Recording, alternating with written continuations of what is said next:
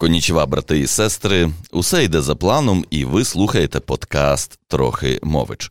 У нас в гостях правдивий бойко Андрій Німець. Привіт, Андрію. Слава Ісу, можна так простіше скажу. Слава Богу, навіки. Що ти зазвичай пишеш про себе в біо чи баут у соціальних мережах? Я пишу, що я християнин. Бойко і дослідник традиційної бойковської кухні, яку ми презентуємо в ресторані Бойковська Остина. Ти пам'ятаєш, як ми з тобою познайомилися? Так, звичайно, пам'ятаю. Якщо можна трошки детально, чи то давай, бо я насправді не дуже пам'ятаю. Ну я можу більше навіть сказати, що це був Хмельницький. Це був івент е, від Київстару, здається, називався він Djuice Dance Фестиваль. Якщо ти таке пригадуєш. Хмельницький я добре пам'ятаю. Ту площу, як ми зранку приїхали туди. Це ми їхали в дорозі. Це був центральний центральна частина міста. Ми там мали той івент, яке контролював той весь процес, відповідав за організацію. Тепер уже мій друг і кум на той час його теж не знав. Андрій Бутенко. То можна сказати, він нас е, звів, познайомив. Так, я відповідав за сценарій, а ти за звук. Ти більше скажи, я ще тоді на сцені був. Так, Це ж це Магари читався штука. І це який був рік? О, я не скажу. Восьмий, сьомий, десь аж так. Може, навіть четвертий, якщо ні, ні, ні, ні. Я вже тоді на львівській хвилі працював, то точно був е, після 2006-го. Так. Багацько часу минуло. А от я пригадую ще одну нашу давню. От ти скажеш теж, в якому це році була от зустріч, коли ми зустрілися, і ти розповідав мені, що от хочеш дізнатися про свій родовід, створити своє генеалогічне дерево, докопатися, так би мовити, до витоків. І в якому це році було? Коли це було? Це був 2012, здається, так. 12-й, так. І я собі думав: ну от і нащо то йому? Але от минуло 10-11 років, і в Львові на вулиці Митрополита Андрея є чудовий ресторан Бойківська гостина. І от тепер, коли я пригадую оту нашу зустріч, і не одну, бо там було в нас декілька, ми на ту тему спілкувалися. Зараз я просто в захваті, що от від того першого твого бажання, від того наміру дослідити свою особисту історію, розпочалася справа твого життя. От, власне, я хочу, щоб ми про це поговорили докладніше, і щоб ти розповів про цей шлях, бо це насправді цікаво. Ти ж тоді не думав ні про бойківську гостину, ні про ресторан. Ти просто хотів дослідити свій родовід. І з чого все почалося? Чому ти вирішив от провести таке дослідження? Мені дуже приємно, що ти це пам'ятаєш е, і е, згадуєш якраз ті зустрічі, коли я бажав і хотів дізнатися більше. Але спочатку скажу, що я зберіг навіть доказ нашої з тобою зустрічі. Будь ласка, ось він. Весь шкода, що ніхто цього не побачить. Ми можемо заскрінити і потім. Так, я тобі хотів зробити приємно, щоб ти не думав, що я ті папірці всі викидав. Знаєш, я все ж таки вчився того, що ти там розповідав, говорив. Бо для мене це все було ну невідоме. Я цього не знав. Для мене це все було нове, але в мене було бажання. Я хотів цього дізнатися. Ти теж тоді мені допоміг. Трохи бачиш, трохи мович, трохи зрозуміти таку сторону, е, як планування, структурування, тобто і якоїсь важливої такої, напевно, маркетинг теж він тоді був дуже важливим. Але давай все по порядку. Чому ти вирішив досліджувати свій родовід? От з чого власне це почалося? Сталося так, напрацював я вже свою свідомість, та вже дійшов до якогось віку, що я хотів зрозуміти з таким прізвищем німець. Та ну дуже напевно е, складно було мені, чому німець. Всі та питалися в мене, чому ти саме німець? І скільки це було тобі років? Ти кажеш, ну, свідомо дитин, доріс? Е, ну це е. було вже після студентських років. Вже я мав якусь роботу, вже я щось заробляв. Тобто це вже було років, ну напевно, 22, десь отак, от 23. І я вже починав розуміти, що я ну щось я до кінця не знаю. Тобто, мене все ж таки цікавило походження родоводу. Чому німець? Мене цікавило конкретно знайти місце походження мого прізвища. Ото, отак, от я скажу. І от в 2012 році померла моя бабця. Вона перед смертю хотіла потрапити в село Терново. Це звідки вона походить родом. І от якраз мене ця мить зачепила, чому власне вона туди хотіла потрапити. Я чув всякі в дитинстві історії стосовно там переселення, депортація, хоча не називали це депортацією. Це так було дуже ну мало сказано, і мене цікавила та вся інформація. Я бачив різницю, яка є в побуті, в їжі. Різницю між чим? Між тим, що я живу у Львові, і тим, що є в селі у баби. А баба в якому селі жила? Ну вона вже була переселена в Забузький район, Сукальський тепер район. Це було з західної частини Боківщини переселення. Вона жила в якому селі? Тернова Вижня в Ні, це вона була переселена з Тернової. З Тернова а жила з села Стаївка. Тобто Сокальського вона району. жила е, в Сокальському районі, ти до неї приїздив, Так, так. і в результаті довідався, що все ж таки вона приїхала туди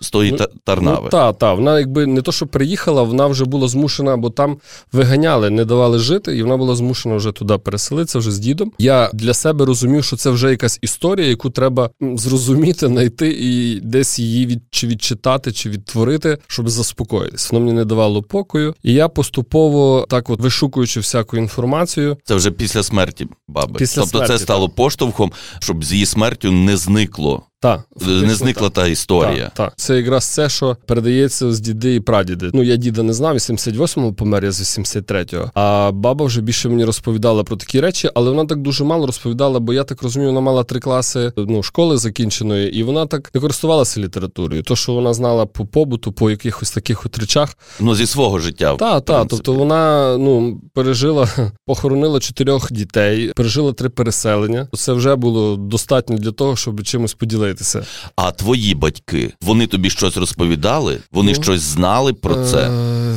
Це якраз от той момент, що вони вже були в СССР, а в СССР не дозволяли цього говорити. І Чекай, е, тобто, що баба їм не розповідала, ну їхня мама. Вони ж того Сокальського району у Львів переїхали, твої та, батьки. та, але е, питання тоді так не стояло. Мама ж там народилася, батько відповідно з іншої сторони, тобто не був переселений. І відповідно це ще їм так не стояло гостро в плані як дідової бабі, та якби вони коли були по загубили А, свою тобто землю. вони народилися в новій Та, епосі. та, тобто вони ж І для них це був початок, а не продовження отої Тарнавської. Та, історії. Та, та. Тобто вони вже мали, можливо, навіть якісь. Ну, вони чули ті історії знову ж таки, коли у мами питався, там вивідувався. Вона так особливо не знала тих деталей. Вже коли я щось знав і пішов до тих старших людей, то вони вже так здивуванням дивилися, що я тим цікавлюся. Бо А до яких старших людей? Ну, тобто ще були якби однолітки моєї баби, які ще прожили довше, вона прожила до 91-го року, з 19-го була. І вони так, коли ми організовували там е, експедиції, А куди експедиції? Е, В Сокальський район Ага. по виселених бойках, е, по тих теренах, де були заселені, вони вже з тої західної частини Бойківщини. Вони були якось так навіть подивовані, що тим цікавляться, бо для них це вже була якась нова їхніх дітей, нова історія. Тобто це вже нова їхня земля була, нові домівки. Деякі говорили, що тут краща земля, деякі говорили, що краще там було. Ну тобто різні були всякі варіанти. Але оце окрема така, якраз коли досліджував родовід, тема, яку е, я от погруз. Тобто я до сих пір то все копаю, шукаю, дізнаюсь. Дуже багато людей було переселено. Там село було у 1200 людей. То кожен мав велике ще- село. Так, то було велике село. І сусідні села, там, виходить, Тернова Вижня, Тернова Нижня, Тидьова, Беньова, Соколики гірські. Там ну, дуже багато людей було переселено. Так, і власне це така доля, яка мене цікавила. А все ж таки німець це бойківське прізвище. Давай от розберемося Давай. з цим. Воно є фактично, якщо взяти ту частину в тому місці, де були дід, прадід, тобто я дослідив до п'ятого коліна, до 1772, як вже бабця Австрія сказала або не сказала, або почали писати в метричних книгах до того моменту, де було, де я міг дослідити, бо я ж не фахівець, я ж не знаю тих всіх нюансів. І були різні трансформації мого прізвища, і німців, і навіть німцов я зустрічав таке. Тобто, але я думаю, що це все з плином часу так писалося. Ну, виходить так, що це прізвище уже було там, е, якби в 72-му, 1772 році. Були в мене Е, Де там в тій в тому село село Тернава, це знаходиться по річці Сян. Недалеко є село Сянок, де власне витікає річка Сян. І це так можна умовно передати. Якщо там стояти в тому селі, то відніється е, букове бедро, гора Галич, там полунина. І я так думаю, бо я зустрічав людей, які мені про це говорили, що це були кочовні пастухи, які туди зайшли на ті нові землі і там оселилися. Я так думаю. А прийшли з тої сторони, як е, зі сторони Німеччини, та ну чи там Германії, то напевно так і записали. Ті прийдешні нові люди, Так, які їх там- назвали просто німцями. Ну це як називають турками, як Так. чужий десь зайшли якийсь. О, з одної з такої вже якби версії, з якою я вже змирився, таке походження. Друге походження того прізвища це якраз, що хтось був в родині німей. І записали е, ну, німий як німець, чи як, бо тоді ж, е, напевно, теж мови так сильно не знали тої. І це такі дві версії, як то кажуть, е, застановився і зупинився, що це от походження мого прізвища на тому. Ти згадував, що ти проводив якісь експедиції. Наскільки довго тривали оці твої пошуки, і що саме ти робив? Експедиції, чи може ще в архівах був якихось? Ну, експедиції я вже робив, був коли теж товариство почалося.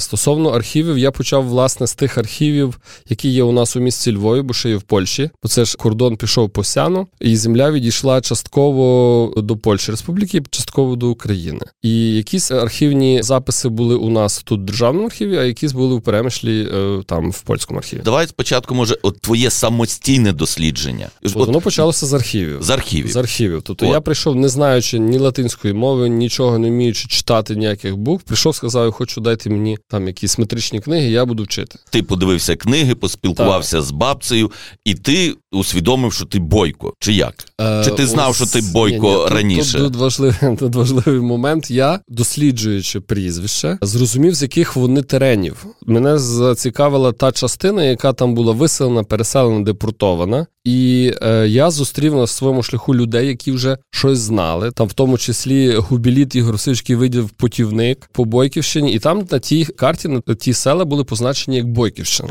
І мене зацікавило взагалі, що це Бойківщина, бойки. І я почав читати, досліджувати вже е, самостійно книжки, спілкуватися з людьми. І я вже зрозумів, що це бойки були, тобто західні частини. І ти себе зрозумів, що ти бойко. Так. Це мені скажи, які в тебе були відчуття? От як ти це усвідомив, не усвідомив? Ну це ж якесь маленьке відкриття. Хто я? Ну от я українець, ну це так, але в Україні в нас є дуже багато інших народностей, скажімо так. Бойки це одна з етнографічних груп українців. Та я вже розумів, що це щось особливе. Я почав шукати таких же. Я почав розуміти, що це є якась особливість, яка відрізняє, і чим би варто було похвалитися або дізнатися глибше. І в той момент, е, то, що ми почали робити вже як товариство, та зустрівшись з ну, людьми, які сміло могли сказати, що вони бойки, бо вони знали, бо вони там народилися і їх так називали. І ми почали робити різні заходи. І ти усвідомив, що ти бойко, і ти так. пішов до своїх до бойків. Ти мусив це якось доводити, що ти бойко?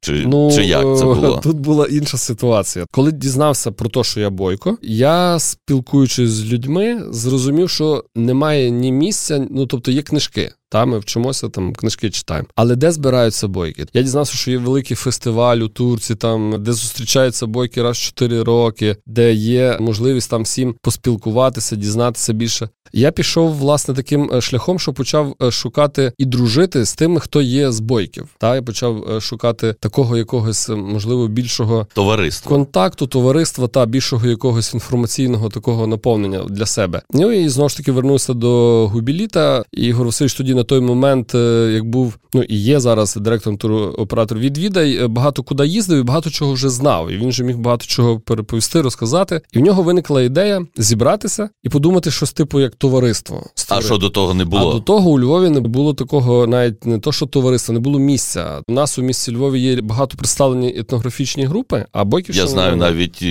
товариство Німеччини, Німеччини, чи німців. Польщі є, та тобто є Лемківщина, Нацяння, Любачівщина, Хомщина з представництвами, з кабінетами своїми в центрі міста Львова напроти ратуші, а Бойківщини не було. Тобто ага. саме цікаво. Але Бойківщини не було у Львові, але по області їх дуже багато. Там і в Дрогобичі, в сам товариств чи людей. Товариств, Товариств. і людей. І людей. Ага, тобто... по області в містечках вони організували, організували такі товариства, а, а в Львові не... не було. Та. Тобто я собі думаю, що це була така місія, тобто, щоб мали прийти якісь люди, та, так як ми тоді зустрілися, і подумали про те, щоб товариство було у Львові. І ми почали вже цей процес, почали досліджувати в плані документів, почали досліджувати, як то зробити, хто би що хотів до того долучитися. І на тій першій зустрічі мене запитали: ти є бойко? От ага. так як ти питаєш. Я кажу: та я є походження моє. Ну я вже народився у Львові, але мої переселені західної частини Бойківщини. Я вже тоді це міг сказати, бо я вже це знав. Що би ти зробив для бойків?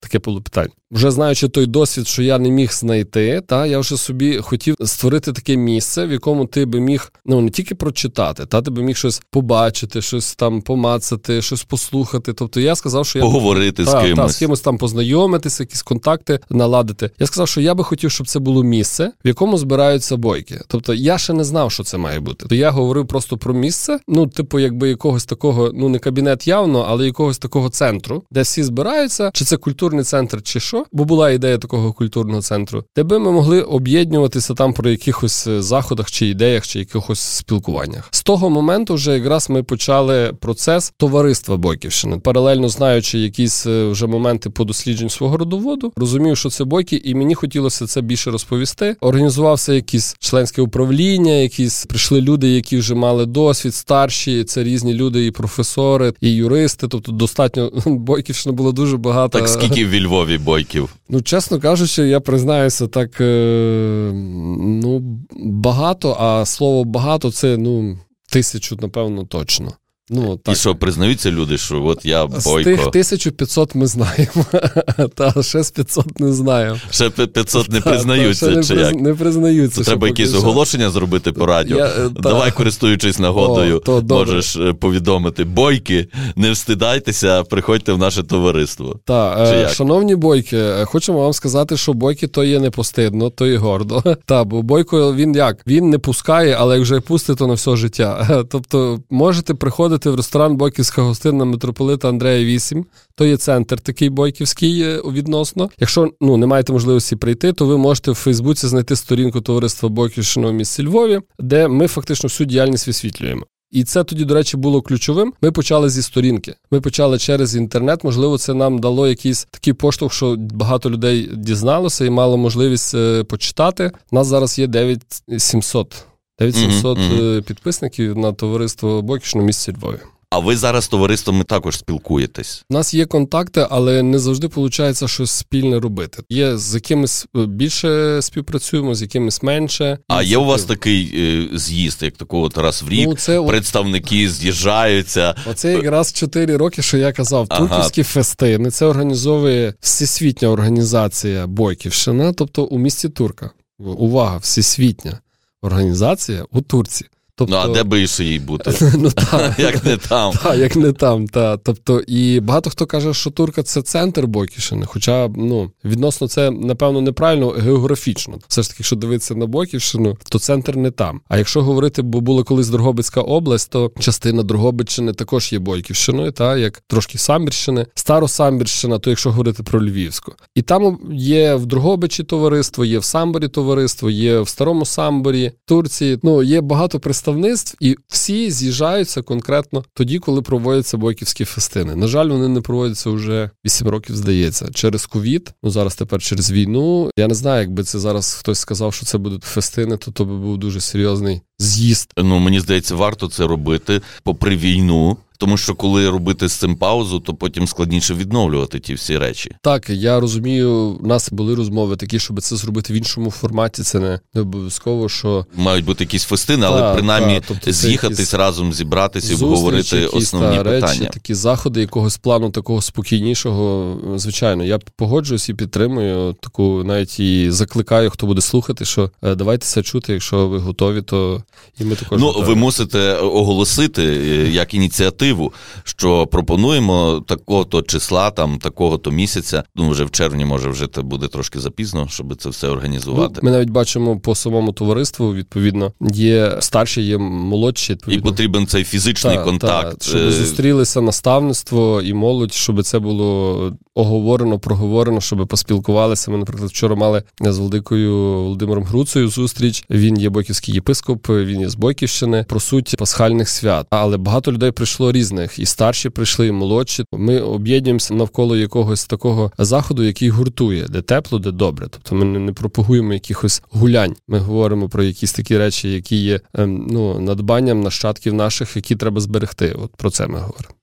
Чи буде повною історія про бойків якщо не згадувати лемків та гуцулів? Та певно, ні, бо ми є етнографічна група українців, та і ми всі українці. Є така приказка, чи навіть коротко так говорять, як пояснити, де живуть лемки, бойки і гуцули. Гуцули живуть високо в горах, бойки живуть посередині, а лемки живуть внизу. А я придумав такий анекдот, якщо можна розказати. Розказуй. Кажуть, що там на днях біля бойківської гостини побилися лемки з гуцулами, кажуть, через бойка. Ми дружимо, вони часто до нас приходять, і це дуже тішить і радує, що немає заздрості якоїсь, напевно. Та ми дружимо з молодим товариством Лемківщини і вже з тими лемками, які вже стали старшими, організували бізнес-гру Золота полонина. Це дуже дуже цікава гра така получилася. А хто її придумав? Придумав Губілі, то він любить такі всякі е, штуки. Ігор, тобі привіт. Е, він придумав ту золоту полонину, але було цікаво подивитися реакцію Лемка і Бойка, як в цій грі проявляється це, розумієте, це, це я харизма, та, я це, це етнограф, етнографічна харизма. Так, Я би це зробив, але для Лемка ні. Або я би це дав, але для Бойка ні. Знаєте, то, от, то, власне, це якраз в тому було якраз і позитив. Як так з'явилася ідея оцього ресторану? Чому саме ресторан? В який момент оцієї громадської діяльності виникла така бізнес-ідея? Чи як це було? Це, власне, була. Um, На початках, коли ми вже зареєструвалися, зафіксувалися як товариство, ми робили різного роду мастер-класи, зустрічі, тематичні зі всіма, хто має відношення до Боківщини. Є професор, який досліджував, наприклад, лісосплави, і ми його кликали. Він нам розповідав, хто це робив, в яких цирках відбувалося, де це було. Чули по Старосамбірщині, хтось там щось досліджував, музику, якусь там, наприклад, якісь традиційні якісь речі, які стосуються музики. Ми запрошували, але біда була в тому, що ми не мали приміщення. А Що вам не видали напроти? Ратуші, там, де я... всі всі інші стоять. То, певно, не для ефіру буде сказано. Я прийшов, мені сказали, що вже пізно. Ну, де ви були раніше. А раніше це на скільки років ви запізнилися? Ну, на 25 На 25 років. 25, так. Ну, це було вже не наша біда. Ми вже почали мислити по-іншому, по теперішньому, і знову ж таки вернулися до того, що десь би треба було мати місце. Все крутиться навколо туроператора відвідає, бо вони дозволили у себе перебувати, коли проводяться мастер-класи. І один з таких мастер-класів був якраз по кухні. Була пані Оля Ганущак. Вона видала книжку Традиційні бойківські страви. І на мастер-класі ми, вже перебуваючи в ситому настрої, вже знаєте, поївши таких файних боївських страв, кажемо, а ну то напевно знову ж таки Ігор Васильович Губіліт, а не відкрити би нам кафе. І всі такі, та, то класна ідея. А хто то буде робити? Німець.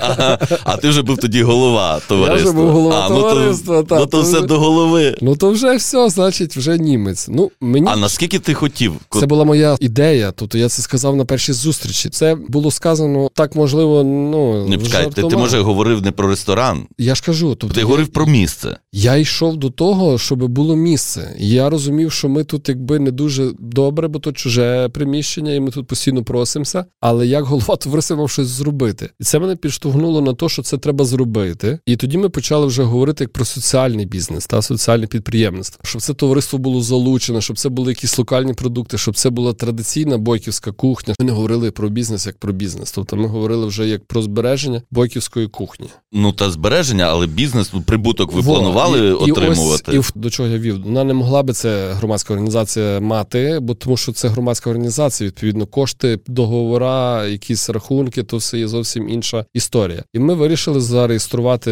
як е, ФОП і е, почати історію кафе. Свідомо ми не пішли в центр, не почали заявляти про себе, бо ми ще самі не знали. Перше кафе тоді ну не ресторан на вулиці Залізничній. Так, так. І насправді місце теж хороше. На вокзал люди йдуть з вокзалу, і там по залізничній далі є хостели. Ми вибрали це місце, бо нам теж здалося, що це якраз окей. Але ми вибрали неправильне приміщення. Місце може та, а приміщення ну було підвальне, і воно не дуже якби працювало в користь. Воно було маленьке, але і ми теж ще не були навчені, бо у нас не було спеціалістів, які вміють кухню робити. Тобто ми самі вчилися того всього діла. Від ну а які спеціалісти спеціалісти? Це треба Мається той, хто кухарі, знає е, кухарі, які знають, як ці страви правильно робити, як оті їх, бойківські. е, та, як їх адаптувати до того середовища, умовно кажучи, газу. Та, бо все готувалося на блятах, в печі. І одна справа готувати для родини, Так, а друга справа готувати в кафе, в ресторані, там Ось, для власне, гостей, тобто, коли скільки- йде замовлення. Скільки там. продукт має протриматися, як його правильно обробляти. Це все ті всі були деталі, з якими я стикнувся і зрозумів, що мені вже треба було 5 інститутів закінчити. Адаптувати оту Так, кухню до бізнес-умов, там якогось, Так, щоб е, в тому сучасному варіанті, в якому вона би могла проіснувати і. і не втратити свою Так, автентичність. От ва- важливий момент. І як воно буває, називають там, наприклад, умовно не буду ображати гуцулів, гуцульська кухня, і там з того гуцульських страв є два: банош і там ще бограч, хоча він не має там відношення. Але і більше страв нема. І ми хотіли зробити автентичні рецепти, але стикнулися з тим, що ті автентичні рецепти потребують все ж таки іншого підходу, Іншого тобто, виконання. виконання. Тобто, це має бути все ж таки фахівець, який би знав це. І ми це вчилися, ми це пробували. Ви навчали кухарів чи вже були кухарі ми, навчені? Ми навчали кухарів, ми самі вчилися. Тобто, ми якимись такими методами проб, якихось невдач, тобто того всього такого змішаного. Оцей на залізничній, то така була своєрідна пісочниця, де ви школа. вчилися, Ага. тобто лабораторія бойківської кухні. Та треба було бачити, вмієш то трохи так назвати. І там ви відточили техніку, скажімо так. Власне, там ми пізнали, як ми можемо з тим працювати. І потім вже вирішили звідти рухатись далі. Чи як то було? Ні, це якраз було, що пішов ковід, пішли обмеження, пішли літні веранди, тераси, тобто не дозволялося і не можна було пускати у приміщення. Не мали можливість наша страва на виніс. Ми вже зараз це вже навчилися. Тоді ми не знали, як це робити, тому що Ви тільки навчилися в ресторані подавати, а тут вже виносити речі, я хочу сказати, що там ми називалися кафе, Сергій. То, Ага. то важливо, бо ми були тоді кафе. Сама страва, якщо виходила з кафе на доставку, та ми не знали, чи вона доживала. Ну не до кінця розуміли і не до кінця знали ті всіх процесів. І коли ковід, з одної сторони, він нам нашкодив, бо ми завершили історію з кафе. А з другої сторони, він нам дав по суті новий старт. Ми змушені були закрити, бо ми не продавали. Людям треба було платити за оренду. Треба було платити, нічого не вийшло. Я, звичайно ж, в всьому такому стані був, як і всі, хто закривав свій якийсь, е, то що там носив свою ідею. Бач, ми будемо дуже довго сьогодні згадувати Губіліта, бо він є бізнес-партнером. Так, так. Та і він каже: Давай так во. Я бачив там одне приміщення з є з літньою терасою. Каже, давай попробуємо там. Я кажу, Ігор, ти дивись, ми тільки тут закрили, то все. Ну, давай спробуємо. І туроператор від Віда і Губіліт вони дали поштовх вже для нового проекту як ресторан Бойківська гостина. Ми вже пішли вже так спокійніше. Ми вже взяли шеф-повара, з яким почали вже їздити в експедиції, який вже почав читати, знайомитися. Тобто, ми вже А почали... це також бойко він. Ні, до речі, що саме цікаве, що зараз та команда людей, які в нас є, до Бойківщини може має 20%, то я їх біліт. Е, ага.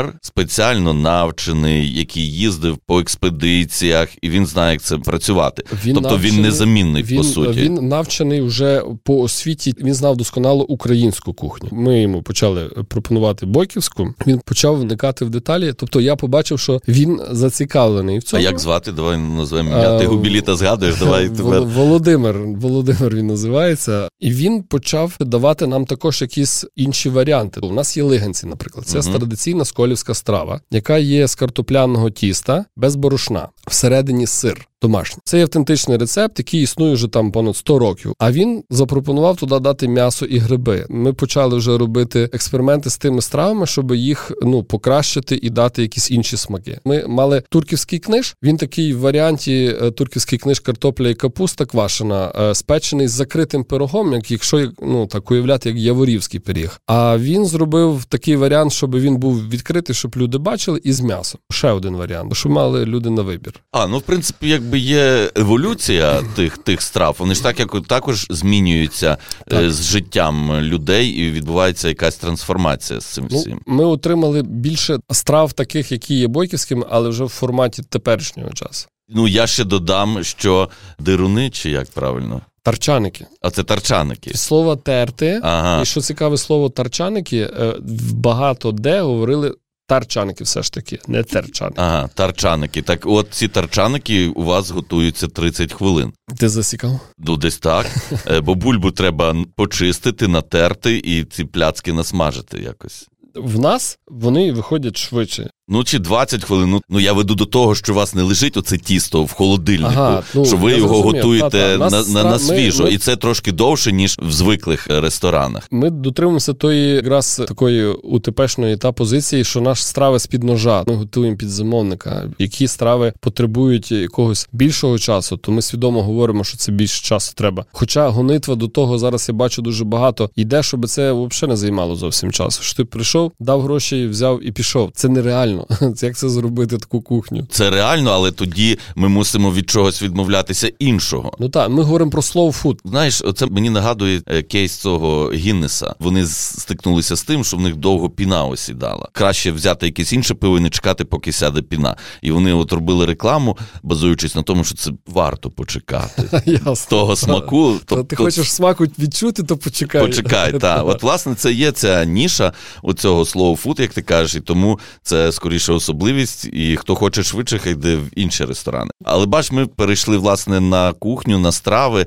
Але давай трошки вернемося до того моменту, як ви е, винайняли той ресторан, той, який стояв. Що ви прийшли, взялися і пішла справа. Так? Ну, звичайно, було нелегко. Були ковідні обмеження. Та вже. який то рік був? Та 2021, здається, був він. Під час ковіду, що саме було цікаво, люди нам говорили, що ви всі закриваються, ви відкриваєтеся. Ніхто не вірив в це, а ми в це вірили. Ми хотіли робити. Ми навіть говорили, що цей час, напевно, для того, щоб ще краще навчитися, щоб це адаптувати, то все. Ми почали якраз тоді в той період часу працювати над е, стравами, які можна брати з собою. У нас дуже зараз багато замовлень з собою, і ми вже в тому, як то кажуть, навчені, вже розуміємося тому. І ну, справа пішла. Хтось сказав, що не дуже добре, бо це є не центр, то далеко від центру. Хоча я вважаю, привокзальна це початок історичного Львова. Ми приходимо, бачимо Ольги Єлизавети, Та звідти починають екскурсії свої. екскурсії та пам'ятник Бандери, а Бандера був Бойко. І ми між Бандерою і собором Юра, де вже власне відбуваються всі туристичні якісь е, ходи. Ми знаходимося. І що багато у вас туристів? Чесно кажучи, ми на туристів сильно і не опиралися. Була е, для нас завдання більше привернути увагу львів'ян, які би могли покуштувати ту бойківську кухню. Ми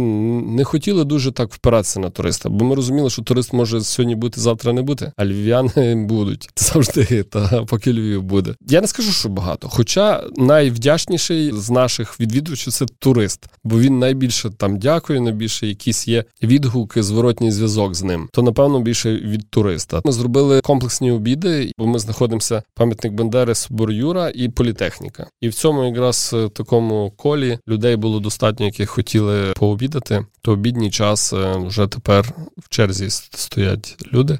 Ти напевно хочеш запитати, що це за бойківська кухня? Ми вже трохи так якось зрозуміли. Я просто говорив про страви, але що саме власне як бойківська кухня? Вона не була такою, щоб можна сказати, м'ясистою. Та вона була більш скромнішою. Основні страви це були картопля, капуста. М'ясо, якщо було, це м'ясо було по великих Це святах. пов'язано з тим, скажімо, наскільки заможні люди були, чи як? Я думаю, це більше пов'язано було з кліматом і власне е, тими ґрунтами, з тим всім, де воно як росло. Я думаю, скорше тому. Ну, звичайно, бойківські села не були багатими. Якщо був хтось багатий, то був, напевно, знаю, чи можна це говорити. Жидові, які мали свої корчми, та і займалися тим всім гендельством. Та ну, і- відповідно, щоб мати м'ясо, треба якусь худобу тримати. та, худоба І була... відповідно бракувало худоби, тому більше акцент був на таке безм'ясне Ну, і, мол- і молочні продукти. Це от, от, що я називаю в переважній більшості, які я зустрічаю е, страви, це все з домашнім сиром. Е, Переважно начинка була домашній сир. Молочка була найпоширенішою в тому, якраз бо корова навіть в якихось роках жила навіть і в хаті. Це були такі довгі хати бойківські, які були розділені там на де жили люди. Якась е, було сіно, і там була з другої сторони корова. І вибирай, або ти заріжеш корову і поїсиш Ну, два місяці так. чи менше, або ти її тримаєш і маєш весь час їжу. Ну, це була проста така виняткова, така смачна е, кухня. Там ну вирощені продукти, які власне були були на городі. Ти не міг купити піти на базар, та чи до того жидового до склепу, та нічого купити там ти не міг. Ми попробували побудувати якраз все на тому, користуючись якимись локальними продуктами, користуючись якимись тим такими продуктами, які були на Боківщині, і їх ті страви якраз вирощувалися безпосередньо в місті. Тому тому я стараюся там навіть підбирати якісь, ну там, коли ми дізнаємося про якісь страви, підбирати продукти, щоб це був локальний виробник. Ми також стараємося працювати. Ага, з таким... щоб більше смак той та, ще передати це... місцевості. Ну та, та тобто... автентичний смак. та, щоб це було. І відповідно, або ще десь додаєте м'ясо, я так розумію. Ні, Якби вже експериментуєте. М'ясо вже ми, але ми також стараємося, якщо ми м'ясом беремо, то ми беремо м'ясо, то, яке було на Бойківщині. Та? Тобто ми беремо свинину, ми беремо телятину, ми беремо там ну курятину не так багато, але беремо. В тому випадку ми стараємося дотримуватися таких локальних маркерів, чи як правильно сказати, щоб воно не виходило за ті рамки. Ну, якщо експериментуємо, то дуже акуратно, без mm-hmm. фанатизму. Оцей Володимир Кухар. Ще одного такого нема в Україні. Ні, ми виховали такого нашого. Тепер у нас тепер шеф кухар Марія. Вона виховалася вже в тому процесі, в якому вона прийшла. Вона мала якісь базові знання та кухаря. Це просто що ще є проблема часу. Зараз дуже багато кухарів не є тими фахівцями, яких би хотілося. Тобто кухар універсал або кухар гарячого або холодного там процесу. Є кібабщики, підсійоли, їх дуже багато, і це переважно ну окей, молоді люди, добре, але чомусь вони більше туди в ту частину. Та? Але напевно це все ж таки складність того, що це той варіант, який складніший, бо таких кухарів складно знайти ще. А якщо знайдеш, то вони вже там ну старші і, можливо, так не дуже сильно готові працювати. От тут якраз ми уперлися на те, що ми з тих людей, які є в нас і молодші, вони вже навчилися. То вони вже самі прийшовши, не знаючи, хотіли, мали бажання і навчилися. Ага, і ти вже збираєшся ту тяглість, таку так. наступництво зберігати, так, так, я стараюся... щоб Е, щоб ну не не зникло з так. одним кухарем все те надбання. Власне. Бо насправді це вже також ваша історія і оті традиції бойківської кухні, адаптованої в форматі ресторану і в Львові. Так, я вже власне хотів сказати, що я вже зрозумів, що якщо немає когось, то треба це виховати і навчити. Але коли немає зовсім нічого, коли це втрачено, та коли фактично ти приїжджаєш чи ті села, та ти там розпілкуєшся, вони рецепт можуть розказати, але вони тобі не дадуть ні калькуляційних карт, вони тобі не дадуть технологічних карт. Тобто ти це все маєш сам зробити, навчитися і потім вже ага, можеш розказати. Зробити під ту справу, та. підібрати ту карту, та, як ти її називаєш, і щоб був той смак, щоб який... він був приближений до того смаку, який ми пробували, бо дуже часто часто буває, що хтось там багато, і це переважно бойки, які приходять найгіршого поцінювача або екзаменатора немає, та, який попробує критика, та, критика, який скаже: Е, ні, народ, то щось не то, то не так, як в моєї мами, знаєте, то, то не на тій бойці. І що багато говорить таке? Ну, зустрічається. Але так. насправді ну тут в кожному не догодиш. Чесно кажучи, мене це стимулює. Тобто я навпаки, я відчуваю, що мені би хотілося, щоб вони правду говорили. Тобто, що вони казали. Ну так я... вони і кажуть правду. Так, та, але е, ну, я до чого? До того, що коли вони попробували, не підійдуть там ми поспілкуємося, я зрозумію, якщо це той, хто розуміється, бо просто сказати, що то то кожен може, та ну так. Але якщо він там скаже, що я там пробував, а ми там давали цибулю, а у вас там масло, та, наприклад, то то друга справа. Або там ми дізналися на днях, що сир домашній може бути жовтий, якщо дати туди. Ну це логічно, але ми не бачили такого рецепту. Але нам підсказав хтось, хто був мав вдома таке. Він просто сказав, і ми зрозуміли, що він може бути і по кольору інший. Як це як це називається? Це це ті бета-тестери, чи як. І насправді це дуже цінно, тому що в них також був цей ну смаковий досвід. Та, в якийсь період часу, хай це буде ну, інший регіон, інші продукти, вони ж формують цей цей смак, але цей досвід є цінним для того, щоб вдосконалювати е, вже ваші всі надбання. Дуже круто. Так, ну я навіть сам деколи стараюся підходити, питатися до тих постійних, чи там все гаразд, чи окей, чи вам того разу смакувало. Вони кажуть, та смакувало щось кажуть, а ви не замітили. Ну то я вам хочу розказати, ми там змінили. Ти маєш якийсь контакт з людьми, не просто щоб вони прийшли. Ну, ми говоримо більше, ніж про їду. Ми говоримо вже про традицію якусь. Е, І тут, е, властиво, одна справа: приїхав турист, зайшов, поїв. Та, звісно, йому заходить, о, то воно так смакує. А ота справа говорити зі своїми. так. говорити з бойками, щоб ну, відновлювати цю автентичність. Це якраз е, най, як найскладніше можна сказати. І вже відповідно, якщо пройде в них перевірку, то можна так. казати, що так, то... ми, нам вдалося я, зробити та, цей не смак. Раз, я не раз навіть я перепрошую, я не раз запрошував їх, щоб вони навіть і розповідали кухарям. Ми робили якісь е, такі зустрічі, чи ми їхали в експедицію. Бо ми, до речі, зараз для того всього діла цілому колективу організували експедицію, щоб поїхали, подивилися, щоб поспілкувалися, щоб ті газдині, які на місцях готують, щоб вони відчули і побачили, щоб то не я просто розказував там. Бо знаєш, е, є вивіски, там якась там народна кухня, а насправді це таке все декоративне. Ну так, таке кічове, якесь таке щось. Ага, а тут воно ну справжнє. то зовсім та зовсім по інакшому тоді сприймається. Я просто я би не хотів вже робити кухню, аби просто прийшов хтось, наївся і пішов. Я би хотів, щоб я і вчу тих наших працівників, які на залі, щоб вони ну взагалі в ідеалі є ідея, щоб вони бойківською говорили діалектом, щоб це було взагалі більше інформації такої. Але я вчу, щоб вони давали більше трошки інформації, бо у нас дуже багато в ресторані відомих людей висить. Ми фотовиставки міняємо. Карта Бойківщини є. Є як бойки виглядали, є одяг, грає музика бойківська. До речі, ти питався, чи всі признаються, що вони бойки. Щоб він коли їсть, він признався, що він бойко. Щоб він е, вже не було свалу. Так, то така була історія. Тобі розповім всім, хто нас слухає. В ресторані в приміщенні їв один якийсь чоловік такий: ого, я не знав, що такі сколівські лиганці смачні.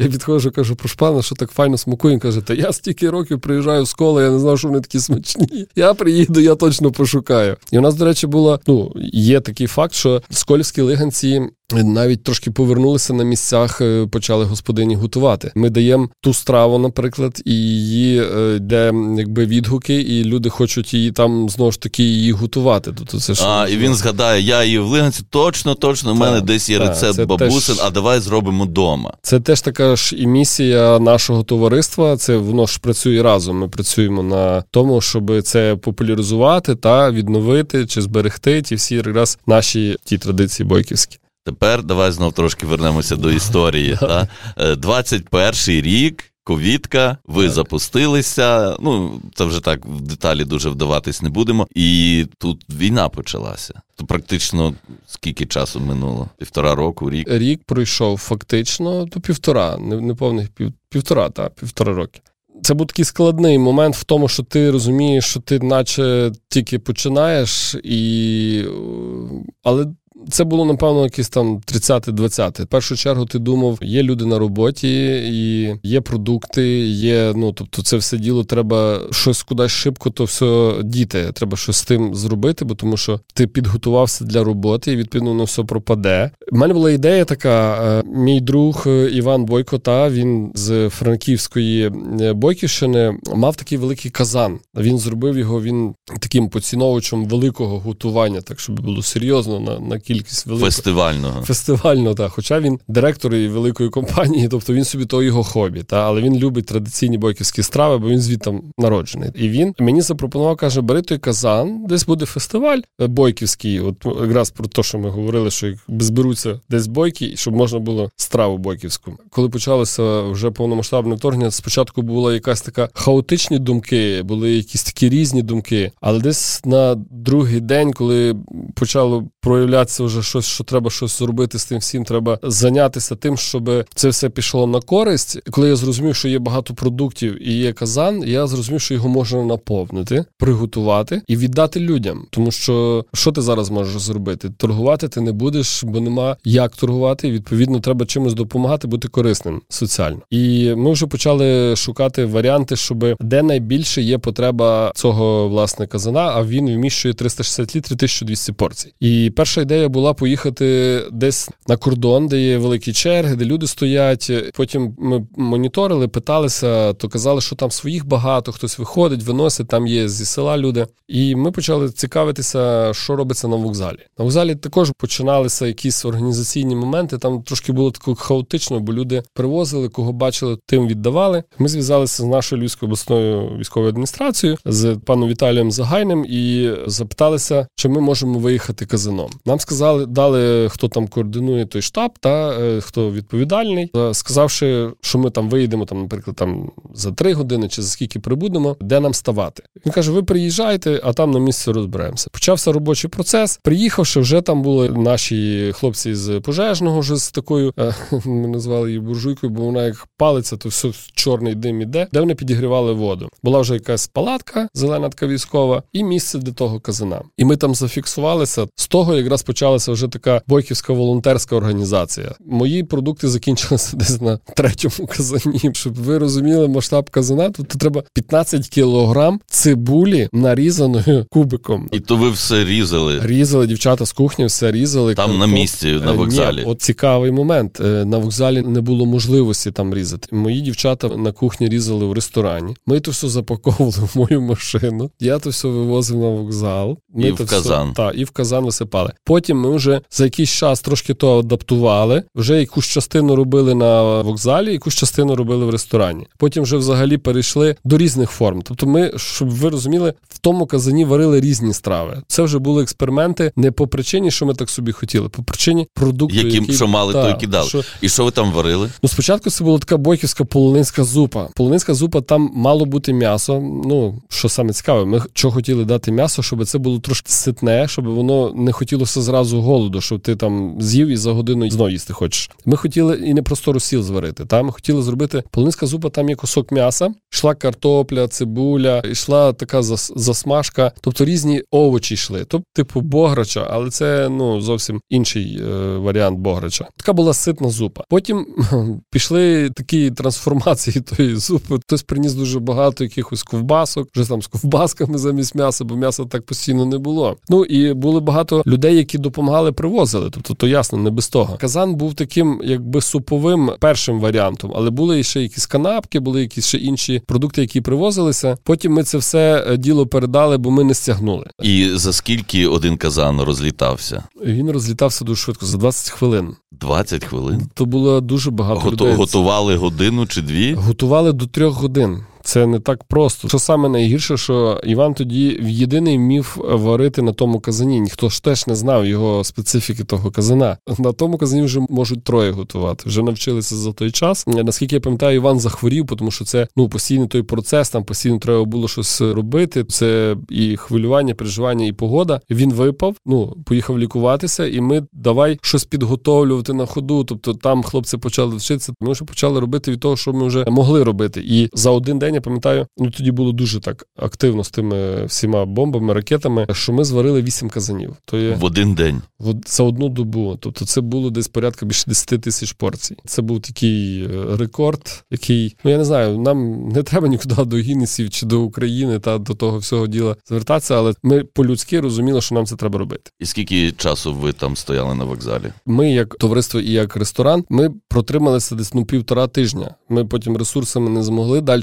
Ми передали цю естафету Фест Кейтерінг. Вони займалися разом з World Center Kitchen. Вже підключилися. Вони вже в тому досвід більше мають. Вони поставили це на процеси, але ми би не але, витягнули. Та, але ті ну важливі були ті перші ну, півтора та, тижні, бо там тобто нікого не там, було. Так, там був і був хаотичний процес. Люди привозили щось, ставили, йшли. Ми не знали, що це там. Тобто якісь це банячки, якихось 10 порцій. То паніка була. Це люди, кожен як міг, так хотів себе реалізувати в тому питанні. Ну але єдине, що я пропустив той момент, що той казан, коли ми везли його, був фестиваль в селі Мшанці, в гості до бойків. В селі Мшанці це є Старосамбірщина. Був парохом отець Зубрицький, і отець Зубрицький дуже багато доклався в селі до того, щоб люди там так не забужівали, щоб вони якоїсь такої трохи навчилися ну виживання, такої якоїсь трохи активності. І зараз там в Шанці є така активна громада. Є отець Роман Гром, який разом з ОТГ, разом з людьми, вони ну якби пішли шляхом таким, щоб до них трохи люди чи приїжджали, чи дивилися, чи консультуватися, щоб вони там також вони так біля кордону ну мали чим показати і чим задіятись. І вони, приїхавши до нас, е, до товариства, якби за консультацією і порадою. І ми зорганізувалися в такий захід, як е, в гості до бойків, і туди ми поїхали з тим казаном. Ми його опробували, зварили. Той казан, який ми перший раз попробували в фестивалі до бойків в гості. Ми якраз його змогли потім в корисних цілях мати мати на, як то кажуть, на запасі. Бо е, якби ми так зразу, ми б може навіть до того не дійшли, бо ми навіть не знали, що там Іван десь має казан, чи чи він там може працювати, чи він може варити. В будь-якому випадку цей казан зараз вже є таким трофейним. Ми замовили ще два. Тобто, якщо би щось, то ми вже маємо три. То ми вже маємо можливість, якщо буде якийсь чи фестивальний варіант, чи різні три страви приготувати.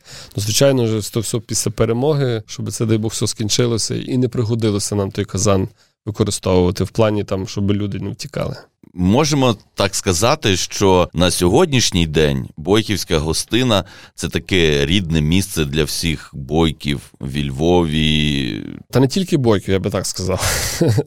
Я би сказав, що ну до нас приходять гуцули, приходять лемки, ну товариства і Нацяня в гості заходить, Холмщина, Любачівщина. Тобто ми зі всіма дружимо. І що саме основне, що ми хочемо, щоб таких, як бойківська гостина, було ще декілька ресторанів. Що там була лемківська гостина чи не лемківська гостина, щоб це була якась гуцульська, але та гуцульська багатьма правдива. та правдива з багатьма стравами гуцульськими. Бо е, пішла така вже тенденція та того всього в плані кухні, що воно все якби перетворюється там кебаби та ті всі лаваші. Ми ж в Європу йдемо. Як ми прийдемо в Європу? Скажуть, у вас є якісь українські страви? Чим ваша країна багата в плані страв? Це напевно є якраз, що ми можемо показати європейським державам в плані кухні. Я тобі скажу, що треба Україні ще це показувати. Ще й Україні показувати. Тому що ну, Україна велика. Ми ми на заході, а є схід, південь, північ, і відповідно люди також цікавляться, і їм це цікаво. Ну, та, та, і, і, і власне це може ставати прикладом, що люди почнуть відновлювати свої якісь регіональні особливості.